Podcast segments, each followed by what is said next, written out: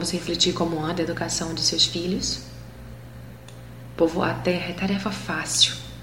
O problema está em povoá-la de pessoas mal educadas e criadas com indiferença. Isso mesmo. Muitos pais têm apenas gerado filhos. E você? Qual tem sido sua parcela de responsabilidade na educação de seus filhos?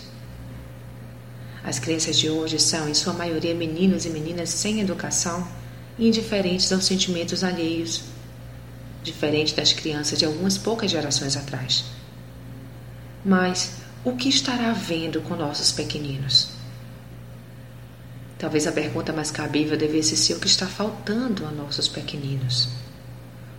Para responder a este questionamento, basta observar por algum tempo as famílias ditas modernas. As crianças estão sentindo-se sozinhas, não conhecem limites, e muitas vezes lhe faltam até o amor de seus pais. Ela já não tem referenciais. Educa a criança no caminho em que deve andar e até quando envelhecer não se desviará dele. Provérbios 22, 6.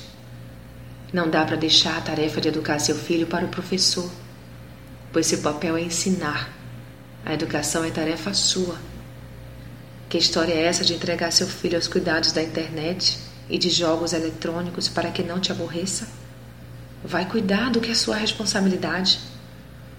A vária repreensão dão sabedoria, mas a criança entregue-se a si mesma e envergonha sua mãe. Provérbios 29, 15. E lembre-se, o mundo está de braços abertos para acolher seus filhos. Não permita que esse mal aconteça à sua família. Portanto, se aproxime de seu filho enquanto é tempo Converse, brinque, dê amor e, principalmente, ore com ele e fale da palavra de Deus.